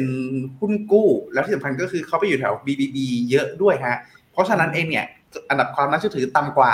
คนจะกังวลเรื่อง default สูงกว่าก็ทำให้เอฟเฟกต์เชิงลบจะเยอะกว่าแต่ถ้าสมมติเฟดโดวิชกว่าที่คาดตัว ดับเบิลยู คอร์ป ก็อาจจะวิ่งได้แรงกว่าครับเพราะในส่วนของตัว ยู จี ไอ เอส เองก็เป็นพอร์ตแบบเน้นสร้างยิวเน้นโวต่างมากกว่าครับถ้าเฟดขึ้นดอกเบี้ยไม่แรงแต่อยู่นานจะมีผลต่อกองไหนมากกว่ากันจะมีผลเชิงลบต่อ ดับเบิลยู คอร์ป มากกว่าเพราะว่าสมมติฐานคือถ้าขึ้นดอกเบี้ยแล้วอยู่นานอาจจะกดดันเศรษฐกิจชะลอตัวก็เข้าข้อแรกเมื่อกี้ ยู จี ไอ เอส duration ต่ำเกรดเฉลี่ย A บวกแล้วก็ยิวสูงกว่าเพราะฉะนั้นก็เลย ยู จี ไอ เอส เลยชนะเรื่องความสม่ำเสมอครับโอเคน้องบิ๊กเสริมได้ไหมครับข้อนี้เป็นยังไงครับอ่าอันนี้ก็ไปดู duration ของตราสารได้ครับคือถ้า duration ของตราสารเยอะผลกระทบจากเอ่อการเปลี่ยนแปลงอัตราดอกเบี้ยนโยบายครับก็จะเยอะตามครับก็ไปเทียบกันได้ครับใช่ๆบางทีแบบตัวจะยิวเยอะๆเอ้ยไม่ใช่ duration ยาวๆเนี่ยส่งผลตอนนี้อยู่นะคะทุกคนถ้าจะลงทุนสามสิบปีขึ้นไปเพื่อเกษียณสามารถ ดี ซี เอ กองดีดได้ไหมคะและควรมีสัดส่วนประมาณไหนปกติ ดี ซี เอ หุ้นอย่างเดียวเกือบ แปดสิบเปอร์เซ็นต์ และถือตราสารหนี้ประมาณสิบห้าขอบคุณค่ะลีดผมว่าได้แต่ต้องเหมาะกับคนที่ชอบปันผลเนาะเพราะกองลีดไทยจะบังคับมีปันผลครับถ้าไม่ชอบมีปันผลผมอาจจะไม่ค่อยแนะนำเท่าไหร่เพราะว่ายิวเขาอยู่ที่ประมาณ หกเปอร์เซ็นต์ เนาะปันผลเต็มที่ที่เลย หกถึงแปดเปอร์เซ็นต์ ประมาณนี้สูงๆครับก็เลยทำให้ในระยะยาวแล้วมันจะมีแคชโฟลว์ออกมาแล้วดูเงินต้นเหมือนโตไม่เยอะสักเท่าไหร่ถ้าเน้นโตอาจจะไม่แนะนำเท่าไหร่แต่ถ้าเน้นการแนะนำเน้นการกระจายพอร์ตอาจจะมีติดไว้แบบปลายนวมสักห้าถึงไม่เกิน สิบห้าเปอร์เซ็นต์ ละกันไม่ไม่แนะนำให้เยอะมากกว่านั้นครับซึ่งจริงๆถ้าหุ้นแปดสิบตราสารหนี้สิบห้าอยู่ก็เนี่ยสนิท ห้าเปอร์เซ็นต์ เนาะก็ตามที่คุณพินแนะนำไปนะคุณบิ๊กนะคะน่าจะน้องบิ๊กน่าจะแบบรุ่นเร่นเดียวกันนะลงทุนสามสิบปีเนี่ยสามสิบปีครับจริงๆผมมันจะซอยๆแบบเป็นแบบสามปีห้าปีมากกว่า ไม่ไม่แบบลงทุนแบบเดียวไปสามสิบปีเลยผมว่ามันเสี่ยงคาดการอะไรไม่ได้เลยครับสามสิบปีข้างหน้าอะไรเงี้ยจริงๆแบบคิดนะว่าแบบไม่อยากลงทุนยาวขนาดนั้นอยากเอาเงินมาใช้เร็วๆประมาณนี้คือจะเป็นการบอกว่าแค่ยี่สิบปีผมก็ถึงเป้าหมายนะครับอย่างนี้ป่ะไม่ใช่ไม่ใช่อย่างนั้นขิงน้องจริงๆน้องไม่ใช่คนแบบนี้ทุกคนอันนี้ดูใช่ไม่ใช่นิสัยน้องเลยนะเนี่ยเอามาต่อค่ะรบกวนคุณพีชช่วยบอกข้อดีข้อควรระวังของ เค เค พี เดี๋ยวนะตัวนี้คือ Active ใช่ไหม Active Fix ให้ชุ่มชื่นหัวใจครับเพิ่งถือได้สองเดือนไม่แน่ใจว่ามันยังสัมพันธ์กับนโยบายกนงอยู่ไหมยังสัมพันธ์ฮะเขาเป็นกองตราสารหนี้ระยะกลางแต่ว่าเขา Active เขาถือ Duration สูงสุดได้สามต่ำสุดได้หนึ่งอ่าเพราะฉะนั้นถ้ากนงยิ่งขึ้นดอกเบี้ยยิ่งไม่ดีต่อกองจะยิ่งลดลงแรงถ้าเขาถือ Duration ยาวแต่ปรากฏว่าปัจจุบันเขาถือดูเรชั่นน้อยครับอยู่ประมาณสัก หนึ่งจุดแปด ปีเท่านั้นเองทำให้กนงขึ้นดอกเบี้ยหนึ่งเลยก็คือตลาด price in ไปแล้วสองเลยก็คือเขาถือดูเรชั่นสั้นก็เลยลบไม่เยอะเพราะฉะนั้นถ้ากนงไม่เซอร์ไพรส์ครับขึ้น ศูนย์จุดห้า หรือขึ้น ศูนย์จุดสองห้า อีกสี่รอบตัว เค เค พี Affix จะค่อนข้างไปได้เรื่อยๆครับเพราะอย่างเท่าที่ดูมาปีนี้ก็ถือว่ากนงขึ้นดอกเบี้ยมาแล้วไม่ได้แทบไม่ได้มีเอฟเฟคอะไรเลยครับอ่ะเพราะมันไม่ใช่ปีนี้ปีในช่วงไตรมาสที่แล้วช่วงปีที่แล้วขออภัยครับโอเคค่ะน้องบิ๊กอยากเสริมข้อนี้มั้ยอันนี้ไม่มีครับก็ตามพี่พีนหมดเลยครับงั้นข้อต่อไปให้น้องน้องบิ๊กเลยนะนะคะถ้าเกิด soft landing หรือเฟดคงดอกเบี้ยสูงค้างนานกลุ่มพวก global REIT กับ REIT ในสิงคโปร์จะมีผลอย่างไรบ้างคะสองกลุ่มนี้ดูน่าสนใจอยู่ไหมขอบคุณค่ะเออจริงๆแล้วถ้าคิดในเชิงเปรียบเทียบ valuation ก็คือมันจะมี yield gap นะครับคือถ้ามันสูงนานแล้วเป็น normalize แบบเนี้ยในช่วงต่อไปอ่ะมันก็อาจจะถ้าสมมุติว่า REIT ให้ผลตอบแทนที่ดีขึ้นก็คือเก็บค่าเช่าได้มากขึ้นหรือว่าเติบโตขึ้นอะไรแบบนี้ผมก็คิดว่าตัวของผลของพวกดอกเบี้ยสูงอ่ะก็คงอาจจะแบบไม่ได้มีผลอะไรเยอะแต่ถ้าสูงค้างนานแล้วก็ตัวของยิวลีดอ่ะใช่น้อยอะไรแบบนี้ยิวเก็บน้อยๆผมคิดว่าราคาลีดก็อาจจะไม่ได้ไปไหนไกลอ่ะครับก็อาจจะเป็นเหมือนแบบกินปันผลอะไรแบบนี้มากกว่าอืมโอเคคุณพี่อยากเสริมไหมเชิดได้แล้วครับได้เลยค่ะขออนุญาตนะเมื่อกี้เราเหมือนเราเหมือนเราข้ามไปคำถามนึงครับไหนเอ่ยเดี๋ยวคุณมนตรีน้อยใจฮะอ๋อเหรอขอโทษทีค่ะคุณมนตรีแต่ไม่เห็นครับผมคุณมนตรีประสานเสียงนะครับน่าจะใช่แหละฮะก็อ่าขออนุญาตตอบเลยแล้วกันเนาะผมให้เลือกแล้วกันฮะ เค ที เอ Share กับ เค ที China เป็นแผ่นดินใหญ่กับ All China ผมว่าต่างกันถ้าเชื่อในการเติบโตของเศรษฐกิจจีนแบบกินใช้จ่ายในลักษณะนี้ไป เค ที เอ Share ถ้าชอบในเชิงเทคในเชิง New Economy ไป เค ที China ที่เป็น All China ดีกว่าครับเพราะจริงๆเราต้องบอกว่ายังเป็นที่ดีเบตกันแม้กระทั่งในฝั่ง Phenomena Investment Team เองก็ยังแตกเป็นสายย่อยๆฮะอย่างผมอาจจะอยู่สาย A Share อย่างฝั่งน้องหลายๆคนจะชอบฝั่ง Tech จะชอบเป็นฝั่งของตัว เค ที China หรือ K China มากกว่าก็มีเพราะฉะนั้น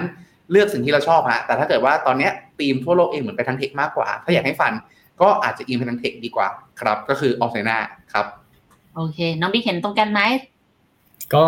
อาจจะเห็นต่างกับพี่พีทนิดนึงครับก็เป็นสายที่ชอบเทคมากกว่าเพราะว่าลงมาแรงกว่าแบบนี้ดูอัพไซด์เยอะกว่าแล้วก็จริงๆ valuation ก็อาจจะพอๆกับเอ่อตัวของ A share อะไรแบบนี้ครับผมก็เลยอาจจะแบบชอบเทคแล้วก็แนวโน้มเรื่องแบบการ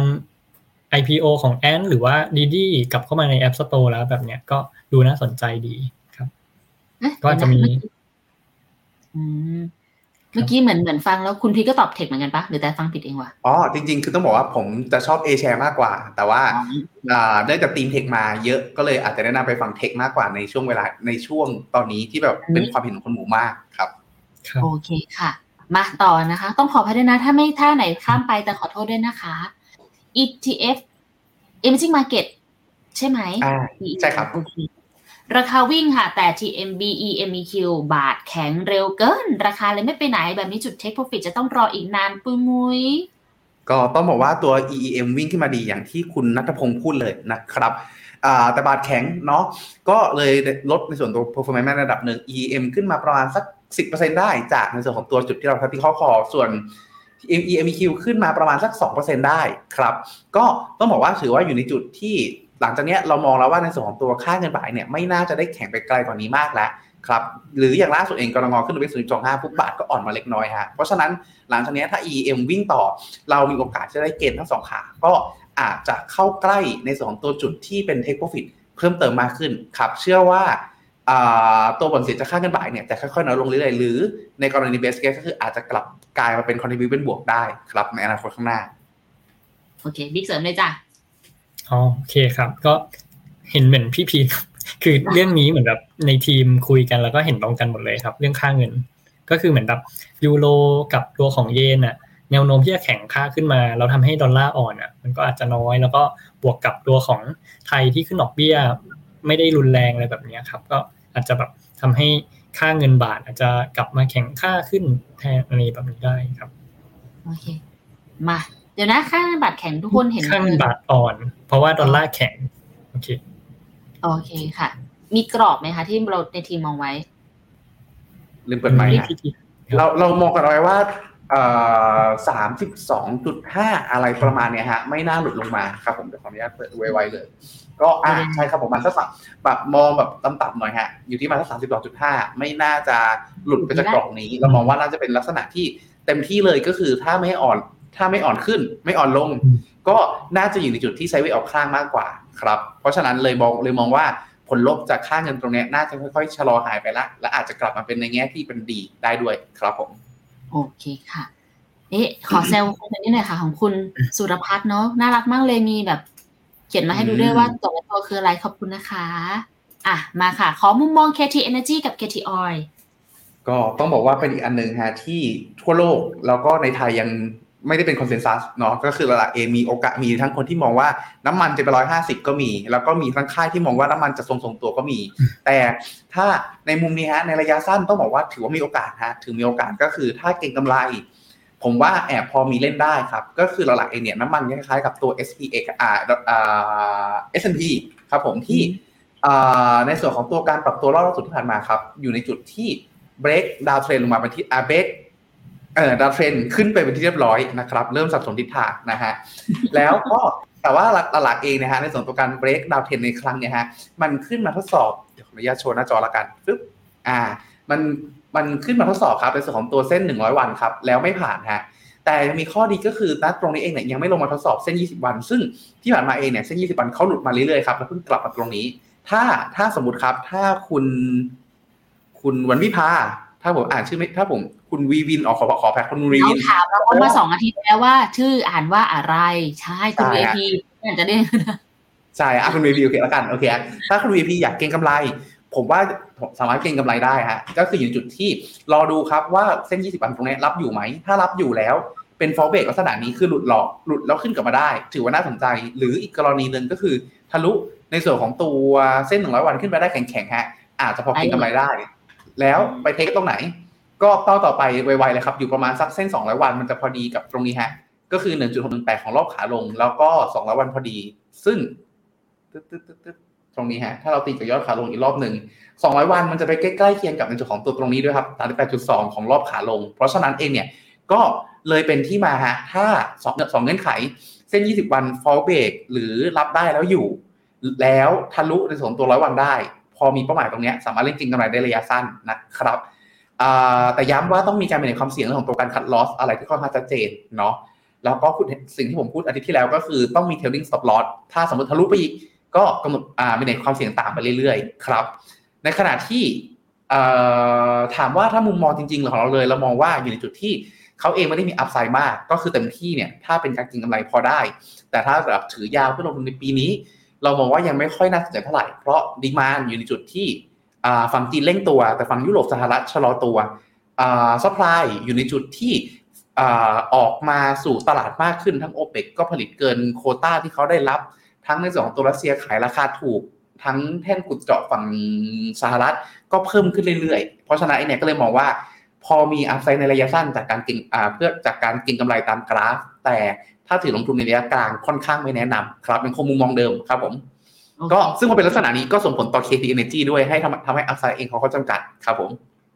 น้องบีคะงั้นพี่ขอถามหน่อยสิแล้วถ้าเกิดเราใช้ทฤษฎี CANSLIM อ่ะกับตัว เค ที Energy เค ที Oil อะไรเงี้ยอันนี้ถือว่าแบบตักตกได้เลยไหมอืมอาจจะต้องตกนะครับเพราะว่าเหมือนไม่ได้โกรธนะครับก็คืออาจจะเป็นเป็นอุตสาหกรรมที่มันโตตามตัวของดีมานด์ของตัวของโภคภัณฑ์นะครับมากกว่าประมาณนี้ คือถ้าราคาน้ำมันขึ้นก็เป็นเป็นเหมือนแบบเรียกว่าขาขึ้นของเขาครับประมาณนั้น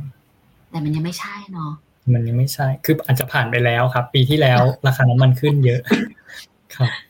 โอเคโอเคเดี๋ยวเดี๋ยวเคลียร์นึงก่อนนะขอพักเบรกทุกท่านด้วยคอมเมนต์ว่าวันนี้บอกว่าตาสวยหมายความว่าทุกทุกครั้งที่เจอกันไม่ค่อยสวยเหรอคะหรือยังต้องแต่งต้องแต่งต้องแต่งเต็มออกทุกวันละครับ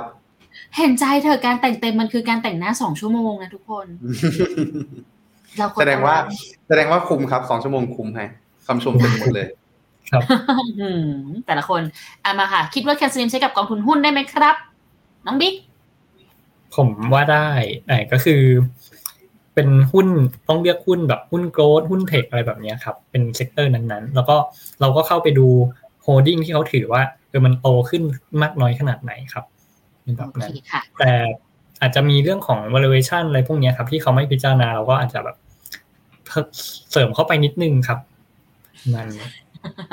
ถ้าไม่เสริมเดี๋ยวก็อาจจะแบบไม่ค่อยดีเท่าไหร่ได้มาคุณพีทถาม ยู จี ไอ เอส อีกแล้วคนซื้อ ยู จี ไอ เอส เยอะเนาะควรซื้อเป็นแบบ เอส เอฟ อาร์ เอฟ หรือแบบทั่วไปดีคะโอ้ผมว่าถ้าถ้าถ้าเราต้องเรียนภาษีเราโฟกัสไปที่ เอส เอฟ อาร์ เอฟ ก่อนดีกว่าแต่จะซื้อ เอส เอฟ หรือ อาร์ เอฟ ดีต้องคิดถึงเป้าหมายระยะยาวฮะว่าหลักๆเองเนี่ยเราอยากถือเขายาวแค่ไหนถ้าอยากถือเขายาวมากๆก็ อาร์ เอฟ ได้แต่ถ้าเกิดว่าแบบถือแล้วแบบเอ๊ะสิบปีข้างหน้าเกิดจะต้องขายก็ เอส เอฟ ดีกว่าเพราะฉะนั้นถ้าให้ตอบเหมือนไม่ตอบอีกแล้วก็คือซื้อก่อนไหนก็ได้อยากให้ดูเรื่องภาษีก่อนว่าเราจำเป็นไหมแล้วดูเรื่องเป้าหมายว่าระยะยาวเรามองเป็นยังไงดีกว่าฮะเพราะถ้าฟันตรงนี้เองอาจจะไม่ตรงจุดประสงค์เท่าไหร่สำรวจตัวเองก่อนครับผมตรงนี้โอเคแต่ชอบคอมเมนต์ของคุณอันนี้นะสุทธิพัฒน์พับที่บอกหุ้นไทยหายจริงอันนี้ส่งมาตอนที่แบบน้องบิ๊กคุยเรื่องของตัว CANSLIM อยู่ก็เราก็คุยกันไปแล้วเนาะว่าเพราะสาเหตุอะไรนะคะมันเห็นแอปเนาะนิดนึงส่วนคุณนุ่นถามถึงหลวงพี่เดลแค่ซื้อไหวเดลต้าเดลต้าอืมจริงๆเดลต้าแบบช่วงก่อนหน้านี้ก็ผมคิดว่ามันอาจจะเป็นเรื่องแบบไม่ได้เรื่องการเดิบเราอย่างเดียวเรื่องสถาบันมาถืออะไรพวกนี้แล้วก็แบบผมว่าก็เป็นอีกเรื่องนึงที่เรื่องของของการคอร์เนอร์หุ้นอะไรแบบนี้ด้วยครับก็คือจริงๆก็ใช้ได้นะก็ใช้ได้แต่ต้องหา fundamental จริงๆให้เจอถูกไหมใช่ใช่แล้วก็เขาก็โกดเรื่อยๆเหมือนกันก็ก็ใช้ได้อยู่แต่ก็อาจจะต้องดู valuation ด้วยนะครับคุณนุ่นให้กำลังใจค่ะเนื้อหาแน่นมากจริงๆค่ะจริงๆมีหุ้นตัวอย่างมาให้ดูนะในทุกๆตัวเลยนะลองกลับไปดูดูได้นะคะครับแล้วนี่ของคุณค่ะอ๋อแต่บอกว่าไปทำกันบ้านนะครับไม่ได้แนะนำหุ้นนี้นะครับแค่ยกมาเป็นตัวอย่างมันเป็นข้อมูลในอดีตถูกๆๆๆค่ะคีย์อยู่ตรงสลิมหรือเปล่าคะแบบนี้ของดิสดีนี้น้องบิ๊กอืมผมว่าอยู่ตรงแคนมากกว่าตัว C ตัว A อ่ะแน่นๆเลยครับต้องไปตรงนั้นคือมันเป็นจบใช่ๆถ้า C ไม่ผ่าน A ไม่ผ่านนี่ก็บัดทิ้งเลยต้องโตระดับนั้นเลยครับ ยี่สิบถึงสามสิบเปอร์เซ็นต์ ต่อไตรมาสโหผมฟังแล้วหายากเลยโอ้แอบจริงแอบจริงอ่ะมาค่ะคุณพีทค่ะ บี โอ ที ขึ้นดอกดอกเบี้ยแล้วกันวันนี้มีผลต่อกองตราสารหนี้ไทยระยะไหนคะสั้นกลางยาวอ่าส่งผลต่อทุกระดับครับส่งผลต่อทุกระดับประทับใจนะฮะส่งผลต่อระยะสั้นก็คือทำให้ในส่วนของตัวยิวเพิ่มขึ้นเพราะฉะนั้นกองอย่าง เค แคท เค เอฟ Smart ลักษณะเนี้ยยิวจะได้ดีมากขึ้นเพราะเขาได้ดอกเบี้ยที่สูงขึ้นเนาะแต่ผลในเชิงลบจะน้อยเพราะว่าอายุดูเรชั่นเขาสั้นครับระยะกลางจะลบในระยะสั้นถ้ากองดูเรชั่นถ้ากองเข้าถึงดูเรชั่นยาวฟังแล้วงงฮะกองทุนตราสารหนี้ระยะกลาง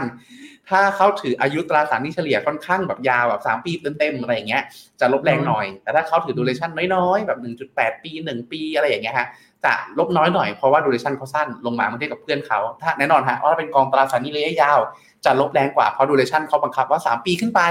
ก็พอขึ้น ศูนย์จุดสองห้า คูณดูเรชั่นกลับมามันก็ติดลบประมาณสัก ศูนย์จุดเจ็ดห้าเปอร์เซ็นต์ ต่อปีประมาณนี้ฮะแต่ว่าไอ้ลบ ศูนย์จุดเจ็ดห้า นั่นคือเป็นเอฟเฟคเรื่อง capital gain หรือราคาเฉยๆมันมีเรื่องของตัวดอกเบี้ยที่กลบเข้ามาด้วยเพราะฉะนั้นก็จะมีในเรื่องของตัว yield เข้ามาช่วยครับเพราะฉะนั้นโดยสรุปส่งผลหมดแต่ตัวสั้นสุดจะเป็นผลดีที่สุดคือลบน้อยและได้ yield เพิ่มตัวกลางลบกลางๆได้ yield กลางๆก็กลางๆตามชื่อฮะตัวยาวลบแรงหน่อยลบมากลบมากในระยะสั้นแต่ระยะยาวก็คือได้ได้ yield ดีขึ้นครับเพราะฉะนั้นคือตัวสั้นดีสุดในช่วงเวลานี้ครับ แนะนำนะสัปดาห์ที่แล้วคุณพีทตอบในเรื่องของตัวตราสารหนี้ไปค่อนข้างเยอะเลยนะคะเดี๋ยวอธิบายภาพให้เห็นเลยแหละว่าพวกดูเรชั่นต่างๆมันมีผลยังไงฝากกลับไปฟังของ The UpTrend สัปดาห์ที่แล้วก็ได้นะคะจะได้เห็นภาพมากยิ่งขึ้นเนาะ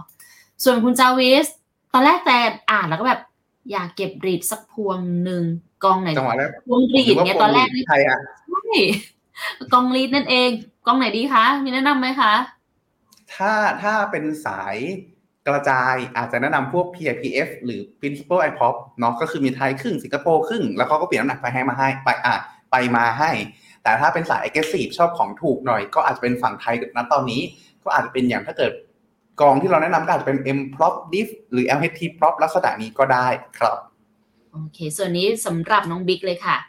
ปีนี้เซฟน่าจะขึ้น หนึ่งพันแปดร้อย มั้ยครับจาก เอฟ ซี น้องบิ๊กครับขอบคุณครับเออไม่เคยไม่เคยทำประมาณการเหมือนกันครับจริงๆต้องขออภัยด้วยแต่ดูแนวโน้มก็เหมือนไปเรื่อยๆเนาะก็ลุ้นๆละกันเหมือนพี่พีทเคยพูดอะว่าแบบเซฟเป็นสิ่งศักดิ์สิทธิ์อะไรเงี้ย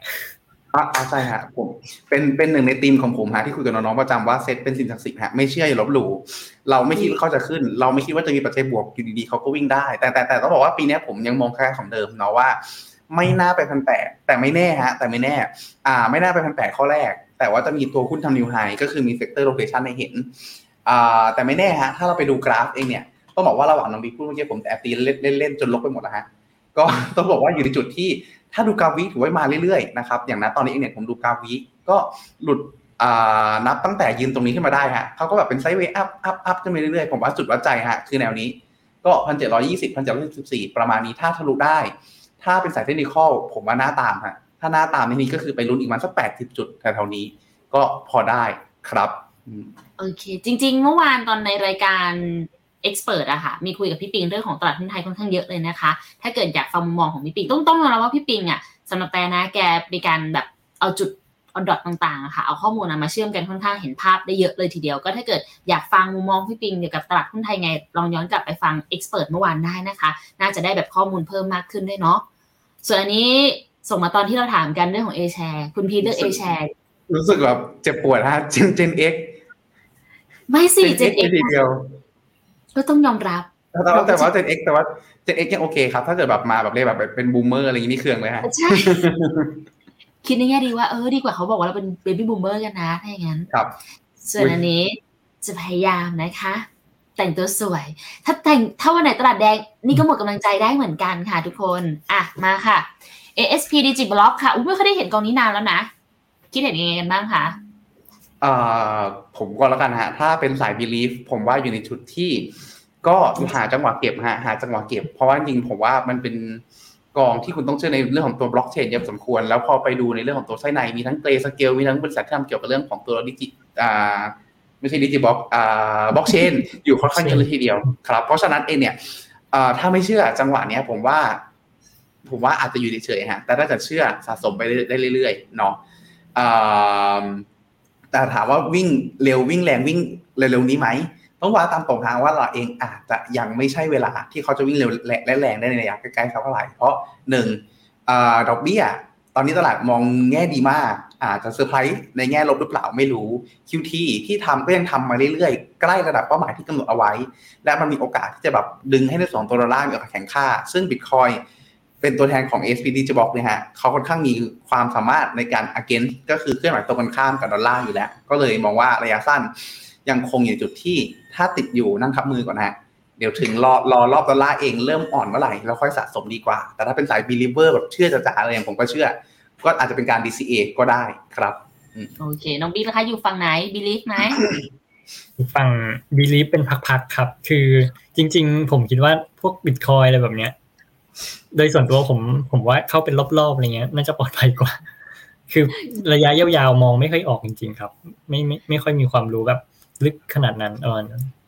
ก็คือมีทั้ง leaf แบบ L E V E กับ leaf L E A V E เลยถูกไหมคะใช่ครับมาครบเลยโอเคค่ะเดี๋ยวขออนุญาตตัดคำถามที่ของคุณอัญยองนะคะที่แปดไอ้ที่สองทุ่มเจ็ดนาทีเนาะหลังจากนี้อาจจะขออนุญาตแล้วกันนะคะเพราะเห็นเวลามันเกินมาเยอะแล้วล่ะเลือกโถนึงกองระหว่าง เค ยู เอส เอ เค เอฟ ยู เอส จะมีโอกาสกลับมาไหมเลือกอะไรดีคะสองท่านนี้ใครจะตอบก่อนดีให้บิ๊กก่อนโอเคครับโดยส่วนตัวผมผมมองว่าโอกาสกลับมาได้เพราะว่า ถ้าไปดูคืออย่างในช่วงก่อนหน้านี้ได้รับการบ้านจากทีมครับไปดูพวกแบบหุ้นในกลุ่ม อาร์ เค อะไรแบบนี้ว่าเออมีโอกาสเติบโตไหมคือไปดูตัวของผลประกอบการอะกำไรก็มาอะไรก็มานะแต่แบบ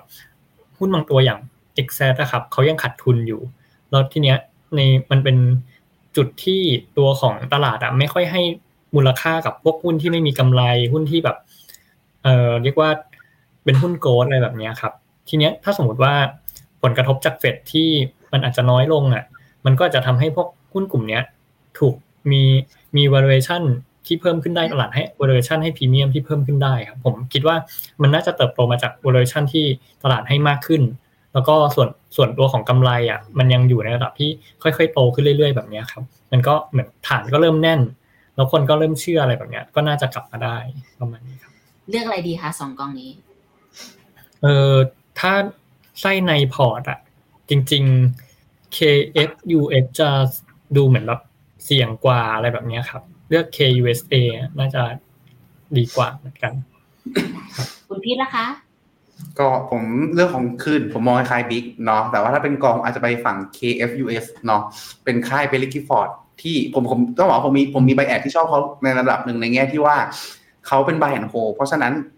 เราจะมีโอกาสพลาดในลักษณะที่ซื้อแพงตลาดลงมาขายถูกแล้วก็ไม่คืนมันจะยากกว่าในลักษณะนั้นมากกว่าครับแล้วแต่สไตล์นะคะส่วนนี้ก่อนที่จะแซวมาบอกเราก่อนว่าชื่ออ่านว่าอะไรคะ อยากรู้จริงๆไปค่ะกอง ยู จี ไอ เอส ควรแบ่งซื้อหลายไม้หรือซื้อทั้งก้อนดีคะตอนนี้ผมว่าซื้อไม้ใหญ่ได้เลยครับถ้าสมมติตั้งใจลงทุนล้านนึงช่วงเวลานี้อาจจะลงสัก ห้าแสน หกแสน ถือว่าค่อนข้างปลอดภัยแล้วแล้วอีกสักแสนสัก สามสี่ แสนที่อ่าอีกสัก สี่ห้า แสนที่เหลือเนี่ยฮะอาจจะไปรอหลังเฟดในช่วงของหนึ่งกุมภานี้แล้วก็เฟดในช่วงของตัวรอบรอบมีนาอ่าอีกรอบหนึ่งก็ได้คือที่สองวันนี้กลับข้างแล้วจากสัปดาห์ก่อนหน้าเรามองว่าอ่าผมมองว่าเป็นไม้เล็กๆๆไปก่อนแล้วเป็นไม้ใหญ่ในช่วงแบบสักเดือนมีนาอะไรอย่างนั้นตอนนี้กลับด้านแล้วมองว่าเป็นไม้ใหญ่ตอนนี้แทนแล้วหลังจากนั้นเอเป็นไม้เล็กเพื่อที่ว่าเผื่อฮะเผื่อกรณี worst case เฟดอยู่ดีๆบอกเอ้ยจะขึ้นอีก ศูนย์จุดห้า เราจะได้มีไม้สำรองไว้อ่าลักษณะนั้นครับก็โดยสรุปฮะกระจายนิดนึงแต่ว่ากระจายเป็นไม้ใหญ่ไม้แรกแล้วไม้สองไม้สามเป็นไม้เล็กได้แล้วตอนนี้ครับผมอ๋อโอเคน้องบิ๊กแล้วครับยังไงดีเหมือนกันมั้ยเหมือนกันครับสามารถลงไม้ใหญ่ได้ครับแล้วก็อาจจะแบ่งไม้กระจายหลังจากนี้ค่อยๆทยอยสะสมก็ได้ถ้ากลัวความเสี่ยงครับ